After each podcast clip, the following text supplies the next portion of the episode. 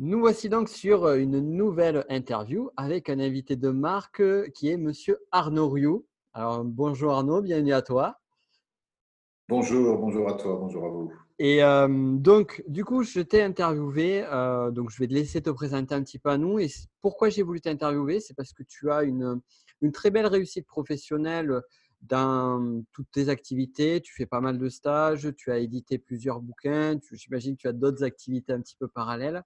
Et euh, ce que je voulais vraiment euh, que tu apportes, c'est à beaucoup de personnes qui se lancent ou qui développent leur activité, notamment dans le domaine de la spiritualité, voir un petit peu, et d'autres domaines, voir un petit, comment tu as fait toi et quelles sont tes, tes astuces et tes démarches. Je crois qu'il n'y a, a, pas deux chemins qui sont identiques, chacun a sa, propre route et c'est tant mieux. Euh, en, revanche, il y a aussi des, comment dire, des lois qui sont à la fois des lois naturelles, qu'elles soient euh, spirituelles ou physiques, euh, qui fonctionnent pour tous. Et pour moi, justement, le, je, je, ne dissocie pas le monde matériel du monde spirituel. L'un complète mm. l'autre et l'autre alimente l'un. Et, dans ma vie, là aujourd'hui, je suis donc auteur, conférencier, j'écris une douzaine de bouquins, j'accompagne, j'ai un centre de formation, j'ai un lieu de formation, j'organise des stages de développement personnel. Et euh, les deux grands pans de ma vie, ça a été toute une dimension. Euh, j'ai passé une quinzaine d'années avec les, les, chamans, avec les maîtres tibétains, avec les Amérindiens, etc., pour développer la, sagesse, une forme de sagesse, et euh, le monde moderne, puisque j'accompagne les dirigeants, les chefs d'entreprise, les managers, euh, euh, à travers des stages, des séminaires, des conférences, et donc je, je transmet une forme moderne de sagesse au monde de l'entreprise. C'est l'essentiel de, mon activité. Maintenant, qu'est-ce qui m'a amené là? Je crois que c'est justement d'être à l'écoute de mes valeurs, à l'écoute de ce qui profondément m'anime, de ce qui me tient le plus à cœur, parce que je crois, et surtout quand on se lance et qu'on se lance dans un business, c'est en étant vraiment en lien avec ce qu'on aime le plus faire et avec ce qu'on fait le mieux, qu'on est le plus percutant et que ça fonctionne le mieux. Voilà. Mmh. Et c'est, je suis, tout à fait d'accord avec toi. Cependant, je peux comprendre que certains vont émettre des résistances lorsque, par exemple, tu vois, tu parles sur, sur l'alignement de valeurs et que tu vois d'autres personnes qui, à côté, sont peut-être, on va les trouver complètement désalignées par rapport à leurs valeurs ou avec des valeurs peut-être différentes. Bon, c'est pas trop le débat, mais on va les voir performer mieux que soi. Et finalement, on mmh se dit, mais c'est pas juste, quoi. Et qu'est-ce Alors, que dire? deux choses. La première, euh, la comparaison tue toute mmh. initiative. Et dès qu'on se lance dans un projet en se comparant à l'autre, on n'est plus en lien avec sa qualité. Euh, ça, c'est vraiment la première chose. La deuxième chose, c'est que pour juger d'une personne, pour euh, estimer la réussite d'une personne, un, elle est propre à chacun. C'est-à-dire que certains ont vraiment l'impression d'avoir réussi dans la vie, d'avoir réussi leur vie mais un autre parce qu'ils ont, par exemple, fait un gros chiffre d'affaires, parce qu'ils mm. ont, etc. Mais un autre va dire, bon, c'est super, il a bien réussi dans la vie, mais ça il est creuse. Euh, alors que l'un qui aura, par exemple, été complètement épanoui dans sa vie, qui aura eu une vie amoureuse épanouie, deux enfants, etc., avec qui ça se passe bien, un autre dira, oui, mais il n'a rien réussi, il n'a pas gagné d'argent, etc. Donc on a tous un regard très propre sur nous et sur l'autre. C'est pour ça que la comparaison fonctionne très mal. Et l'autre, chose, c'est que avant de se dire euh, est-ce qu'on a réussi notre vie, est-ce qu'on est, c'est important d'intégrer beaucoup de critères. Il y a des gens, par exemple, qui font très attention à leur alimentation, qui mangent bio, qui mangent vegan, qui fument pas, qui boivent pas et qui font un infarctus à 45 ans. Mmh. Et il y en a d'autres qui fument, qui boivent, qui font pas gaffe à ce qu'ils mangent et qui vivent jusqu'à 95 ans en bonne santé. Donc là encore, euh, la comparaison est, peut-être très douloureuse et, d'autre part, il faut vraiment euh, regarder sur un, ensemble de paramètres. On parle beaucoup de systémie, mais la, méditation, le chamanisme, la spiritualité, d'une façon générale, nous amène à superviser tous les systèmes. Parce que on peut, par exemple, euh, être, avoir un bon chiffre d'affaires, etc., mais pas être heureux. Mmh. Et, pour moi, les, critères, euh, quand je regarde quelqu'un en face de moi pour l'accompagner, je regarde pas seulement s'il performe et s'il influence sur Internet, je regarde s'il est heureux, s'il est équilibré, mais dans le long terme, dans le long terme, pas seulement. Aujourd'hui, c'est facile d'exploser sur Internet, mais Qu'est-ce qu'il en est? Euh, Voilà, moi, ça fait 25 ans que je fais ce que j'ai, que je, je, fais ce que je fais. Et l'un des critères, c'est que j'ai plaisir à me lever tous les matins. Euh, beaucoup dans le lancement sur Internet, je parle de ça directement, mais disent voilà, euh, vendez des choses sur Internet, vous allez gagner beaucoup d'argent et vous allez pouvoir vous concentrer à faire ce que vous aimez. Moi, c'est pas du tout ma voie parce que je préfère vivre de ce que j'aime faire au quotidien et qui n'est pas un côté alimentaire de faire ça pour nous permettre d'être heureux ailleurs. et, pour moi, c'est important d'avoir cette approche globale parce que euh, vendre sur Internet quelque chose qui ne me porte pas pour pouvoir partir à Tahiti ou ailleurs, euh, ça peut être le rêve de certains. Si c'est le vôtre, faites-le. Il n'y a pas de, pas de jugement par rapport à ça. Mais je crois que profondément, ce qui nous anime, c'est au quotidien de faire que chaque geste qu'on pose sur la Terre, il soit en adéquation avec nos valeurs. Voilà, ça c'est quelque chose moi, qui me tient à cœur. C'est une formation pour les, pour les accompagnants qui s'appelle congruence, l'art d'aligner ses, ses, paroles et ses actes. Voilà, je crois que quand on est, euh, euh, quand on aligne nos paroles et nos actes, on est congruent, on est plus heureux, tout simplement. Oui, complètement. Je, tu, tu, prêches à convaincu là-dessus. Et mais c'est dur quand même, c'est euh, d'arriver à garder cet alignement, cette congruence-là, parce qu'on a toujours un truc qui te tire d'un côté, ou, euh, ou justement arriver à avoir cette sagesse-là de, de, se dissocier de, de... Parce que finalement, c'est humain de, de, vouloir euh, ce que l'autre a ou d'être un petit peu dégoûté parce que tu n'arrives pas à faire ce que tu as envie de faire ou quoi que ce soit. Et émotionnellement, c'est surtout émotionnellement, je trouve que cette gestion-là n'est pas forcément évidente. Pour moi, c'est le, ce qui est dur, c'est de vivre sans être aligné. Ça, c'est vraiment mmh. dur. Mmh. Si on veut vivre en étant aligné, oui, ça demande un effort, ça demande une discipline, ça demande une, vigilance, d'être attentif à son alimentation, à sa façon de, vivre, à ses relations, mmh. à, à, la méditation, d'intégrer la pleine conscience. Ça demande un effort, c'est certain. C'est voilà, c'est une exigence. Euh, mais ce que je trouve vraiment difficile, c'est de vivre d'un métier qui ne nous anime pas, d'être contraire à ses valeurs. Ça, c'est vraiment dur et ça, on le paye très cher. Voilà. Oui, parce qu'on n'en parle pas forcément dans nos métiers, mais on voit par exemple des personnes qui ont des belles réussites, on va dire, ou du moins extérieurement, on pourrait voir des belles réussites euh, professionnelles, mais ces personnes sont à la limite du burn-out ou autre. Quoi. Et finalement, c'est ça, c'est ça. On n'a que la vitrine. On n'a que la vitrine. On n'a que la vitrine et c'est difficile quand on regarde une mangue euh, sans la toucher et sans l'ouvrir de savoir si elle est mûre. Et il n'y a rien qui ressemble plus à une mangue mûre qu'une mangue qui ne l'est pas. Et, pour les gens, c'est pareil. Certains extérieurement. Euh, vont bien performer, ils sont très visibles sur Internet, mais leur vie euh, sentimentale ou, émotionnelle ou, spirituelle est d'une pauvreté sans fond. Et, d'autres sont beaucoup plus discrets, on ne les voit pas, ils ne la ramènent pas trop, mais ont trouvé un équilibre magnifique dans leur vie. Donc là encore, la comparaison est, peut-être vraiment tueuse. Vraiment, c'est important mmh. de se libérer de ça. Mmh. Complètement, très intéressant.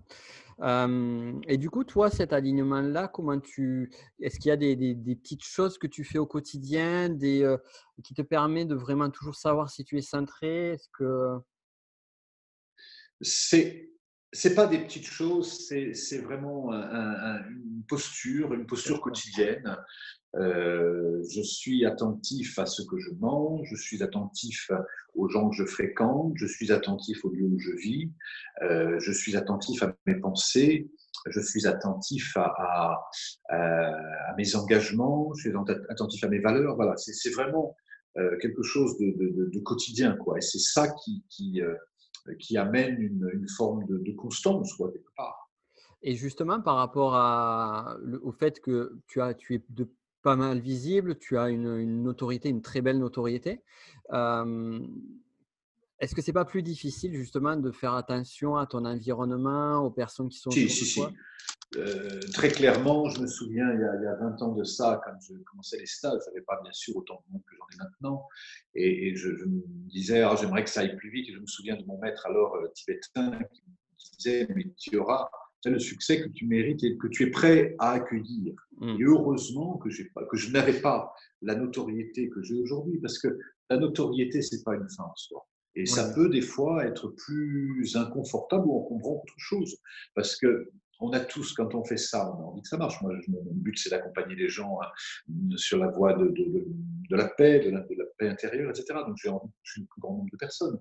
Mais dès qu'on est euh, mis en avant, dès qu'on est médiatisé, dès que ça commence à fonctionner, ben, ça demande d'élargir son équipe. Donc moi, c'est sûr que mes, mes, mes stages, par exemple, euh, sont pleins, euh, sont pleins un an à l'avance. Donc il y, a toute une logistique. J'ai une équipe maintenant de 7 ou 8 personnes qui travaillent avec moi. Donc ça demande vraiment une, une, infrastructure qui peut amener de la lourdeur à un endroit. Mmh. Donc on a une liberté à un endroit, on va développer notre activité, on développe une équipe, on développe une notoriété, et ensuite on a, euh, ah oui, les, les, comment dire, les exigences que demande la notoriété. La notoriété, c'est une page, et, donc c'est voilà, c'est pour moi, c'est pas une finalité la notoriété. C'est comme ces, ces, stars qui sont à la télé, moi je parle de la télé, stars qui ont la télé, qui d'un seul coup vont faire un tube, ils vont être mis en avant, et puis ils vont être connus, etc. Ça, ça peut leur mettre la tête à l'envers complètement. Donc c'est vraiment pas quelque chose que je, que je souhaite, que j'encourage. Le, le, succès c'est quelque chose de plus intérieur, de se sentir en paix avec ses valeurs, de se sentir euh, dans l'abondance, oui, bien sûr, mais de se sentir en paix avec ses valeurs, dans son équilibre intérieur. Ça, c'est vraiment important. Complètement, ouais. Ouais, c'est surtout, en plus, tu vois, c'est euh, parfois aussi, tu peux avoir cette boulimie du plus, du plus, du plus, et finalement, on se dit à un moment donné, ça va marcher, et puis, ah non, j'en veux plus, j'en veux plus, sans forcément regarder. C'est ça, c'est ça tout comme la, la, la, peur aussi de la peur aussi de, de, cette visibilité, de cette surexposition aussi. Moi, je sais que perso, c'est quelque chose qui m'a qui, qui a été une crainte pendant longtemps, cette, le fait d'être de plus en plus exposé, surtout dans un média comme le web, par exemple. Ouais, dans tout entrepreneuriat, il y a des étapes. Mmh. Et c'est important de ne pas brûler les étapes. On ne tire pas sur la tête d'une fleur pour la faire pousser plus vite. Et, et, donc, il y a des étapes. Dans un premier temps, bah, on, trouve ce qu'on aime faire, on, se met à son compte, par exemple. Souvent, les gens commencent avec euh, pas vraiment de statut ou un statut d'association ou un truc, etc. Donc, c'est vraiment trouver une vraie structure. Et puis après, quand on dit plein de monde ça, bah, on a besoin peut-être d'un collaborateur, d'une collaboratrice. On a grandi l'équipe, puis après, on peut avoir besoin d'un lieu, puis après, on a une notoriété, puis après, on développe son activité. Et tout ça, c'est des étapes. Mmh. Moi, quand je regarde, il y a les étapes, elles ont été très claires. Il y a le moment où je me suis vraiment lancé dans cette activité, il y a, il y a 25 ans, très clairement. Et puis, il y a un moment donné où l'activité a commencé à se, vraiment se stabiliser. Donc, j'ai pris des bureaux, j'ai pris une assistante, j'ai pris, etc. Puis après, l'activité a vraiment monté. Donc, j'ai développé l'activité. Puis, quand je suis arrivé à un moment donné où tout allait bien, il y a une autre étape. Il y a eu le, le, fait d'ouvrir un lieu, de créer un lieu, d'acheter un lieu en Bourgogne pour faire un centre de, développement personnel. Puis une fois que cette étape-là était euh, stabilisée, développer une équipe. Puis après, j'ai développé une présence sur, sur, sur Internet depuis pas très longtemps, mais j'ai fait, fait, en sorte de faire ça bien avec une chaîne YouTube, tout ça. Donc déjà, il y a eu tout ça qui s'est mis en place, c'est encore une étape. Puis là, je tourne un film, c'est encore une étape supplémentaire. Après, il y a la notoriété, c'est encore une étape. Mais tout ça, c'est des étapes, et c'est important, de, comme un papillon qui se transforme, de vérifier qu'on en a terminé vraiment avec la vie de la chenille pour passer à autre chose. Parce qu'une fois qu'on a décollé, on a décollé. On peut se dire maintenant, c'est moins tranquille. Non, on a besoin d'assurer, euh, tout en étant à l'écoute de soi, ce qui demande là aussi euh, voilà, j'ai une demande de stage, par exemple, plus de demandes de stage que j'ai de, jour dans l'année. Donc, je suis obligé de faire un choix, je suis obligé de faire des choix qui, des fois, sont, sont, difficiles. Donc, ça demande une autre logistique. Je fais en sorte, par exemple, j'ai une, éthique qui est de répondre aux gens qui m'écrivent. Voilà, j'ai cette éthique-là. Mais euh, parce qu'un jour, quand j'avais 25 ans et que j'avais écrit à Arnaud Desjardins, euh, son assistante avait pris le soin de m'écrire en me disant voilà, euh, vous êtes bienvenue à la chambre. J'avais été très touché que, que, que son équipe me réponde. Et donc, j'ai faire en sorte de garder ça, faire en sorte que quand quelqu'un m'écrit, je lui réponde. Et puis, très vite, je suis arrivé à, peut-être une centaine de messages par jour. Donc mmh. aujourd'hui, si, si, je devais répondre à chacun, je passerais euh, mon temps. Quoi. Donc j'ai, par contre, pour tenir ma parole, j'ai engagé quelqu'un qui répond à, place, pas à ma place, mais qui répond en disant, voilà, Arnaud euh, lit le courrier, il ne peut pas répondre à chacun, mais voilà ce qu'on vous conseille, voilà ce qu'on ce qu'on vous encourage à faire. Et puis quand c'est des choses qui demande à ce que j'intervienne, j'interviens. Je fais en sorte de garder ce. Voilà. Mais ça, ça demande effectivement d'avoir de, cette, cette exigence-là. Puis moi, ce que je ressens au vu de ce que tu me dis, c'est qu'il y a une certaine euh, sagesse au regard du temps. C'est-à-dire qu'on peut avoir tendance à vouloir vite, vite, vite, vite, vite. Moi, je sais que c'est un des, un des torts que j'ai eu très longtemps. course contre temps.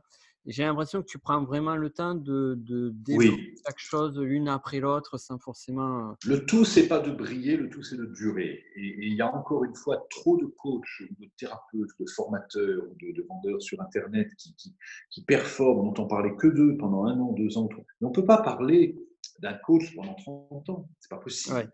Donc, euh, c'est impossible qu'on se dise, à ah, lui. Donc, il y a un moment où on est dans le printemps de sa vie. Et à un moment donné, on est dans l'été de sa vie. Mm. Puis après, on est dans l'automne de sa vie. Puis après, on est dans l'hiver de sa vie. C'est des... La sagesse nous enseigne ça. Mais si on veut être tout le temps dans l'été, obligatoirement, on va tourner vinaigre, on va faire un burn-out ou quelque chose comme ça. Donc, c'est important d'évoluer de, lentement, d'évoluer patiemment et surtout de ne pas cramer les étapes. Oui, ouais, la patience. La patience. Complètement. Pour finir, je vais te poser une dernière question que j'adore poser à mes, à mes invités. C'est on parle beaucoup, mais justement sur euh, et c'est un mot euh, sur lequel je t'ai amené au début sur la notion de succès de réussite. Moi, ce qui m'intéresse, c'est surtout euh, c'est les échecs, dans le sens où il n'y a rien qui est plus formateur, qui nous permet plus d'apprendre que nos échecs. Quel a été ton ou un de tes pires échecs? Et surtout, qu'est-ce qui t'a apporté? Très clairement, euh, et je peux le dire aujourd'hui, euh, je fais mienne cette phrase de Mandela euh, qui dit je, ne me trompe jamais, je réussis ou j'apprends. Et, quand je regarde, j'ai été viré de l'école à 15 ans, heureusement, parce que c'est ça qui m'a permis de tout de suite rentrer dans une vie active qui m'a beaucoup plu. J'ai été, j'ai manqué tellement de confiance en moi, heureusement, ça m'a aidé à, développer, à rentrer au théâtre, à, vivre une vie de comédien et à vivre une carrière de comédien. Euh, j'ai été refusé au conservatoire, à la rue Blanche, etc. Heureusement, ça m'a permis de vivre la vie que je rêve aujourd'hui de vivre, de, vivre pleinement ça.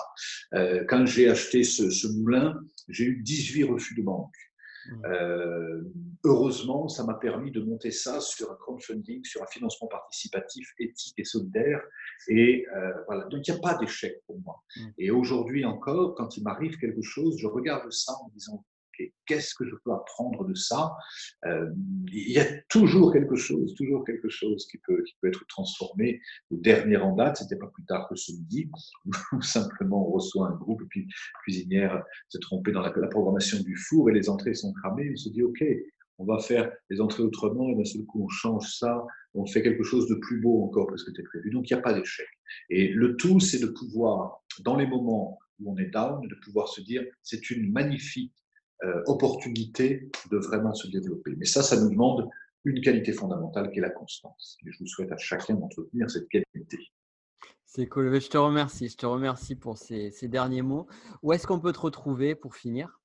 Sur mon site, il y a tout, arnouriou.com. Ok. là, il y a tous les dates, les, Voilà. Et pour les plus curieux, vous pouvez retrouver tous les liens juste en dessous du podcast. Je te remercie pour avoir pris du temps avec nous et avec et à très vite. Merci. Merci à toi, merci à vous. Au revoir.